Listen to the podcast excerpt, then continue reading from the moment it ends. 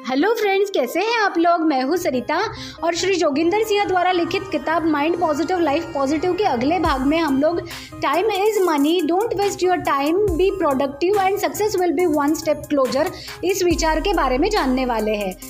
समय एक असाधारण व अपवादित रचना है व इसका किसी से भी तुलना नहीं हो सकती। लोग अक्सर समय बचाने के उपाय व साधनों का प्रयोग करते हैं, जबकि वही कुछ लोग ऐसे भी होते हैं जो गैर ज़रूरी गतिविधियों में समय बिताते हैं या अनिवार्य कार्यों के लिए भी पर्याप्त समय नहीं निकाल पाते। आप समय को बैंक के किसी खाते में संभाल नहीं सकते, जिसे कभी भी धन की तरह निकाला जा सके। हम सभी को इसकी समान मात्रा दी गई है।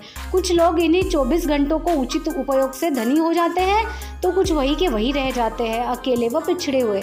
यदि हम समय का सदुपयोग चाहते हैं तो समय को प्राथमिकता के अनुसार बिताना होगा व सबसे पहले महत्वपूर्ण कार्यों पर केंद्रित होना होगा। सबसे पहले यह तय करें कि आपके लिए सबसे अधिक महत्वपूर्ण क्या है, फिर उसी पर समय लगाए। स्वयं से पूछे, जब भी आप कोई कार्य करते करते हैं तो क्या वह आपके समय का बेहतर निवेश होता है? हमेशा कार्य करने से उत्पादक व श्रेष्ठ परिणाम नहीं आते। आपको व्यर्थ की बातों व कार्यों में समय नहीं लगाना है। यदि जीवन में बहुत कुछ पाना चाहते हो तो अपनी दीर्घकालीन व अल्पकालीन प्राथमिकताएँ किसी कागज़ पर लिखे। यदि मुझे मेरी किए जाने वाले कार्यों की सूची या लिस्ट न दिखे तो मैं स्वयं को अधूरा अनुभव करता हूँ। मेरे पास अल्पकालीन व दीर्घकालीन रूप से किए जाने वाले कार्यों, योजनाओं, लक्ष्यों व गतिविधियों की सूची होनी चाहिए। हमें छोटे व बेकार के कार्यों में समय गंवाने की बजाय महत्वपूर्ण कार्यों पर समय को केंद्रित करना चाहिए। केवल सूची या लिस्ट बना लेना ही काफ़ी नहीं, इसके साथ दृढ़ संकल्प भी होना चाहिए। लक्ष्य प्राप्ति की राह में आने वाली हर बाधा को हटा दे। फिर चाहे वे अवांछित फ़ोन कॉल हो या घर में आने वाले मुलाकाती हो, ये बाधाएँ आपके कार्य के लिए विशिष्ट समय में बाधा देती है।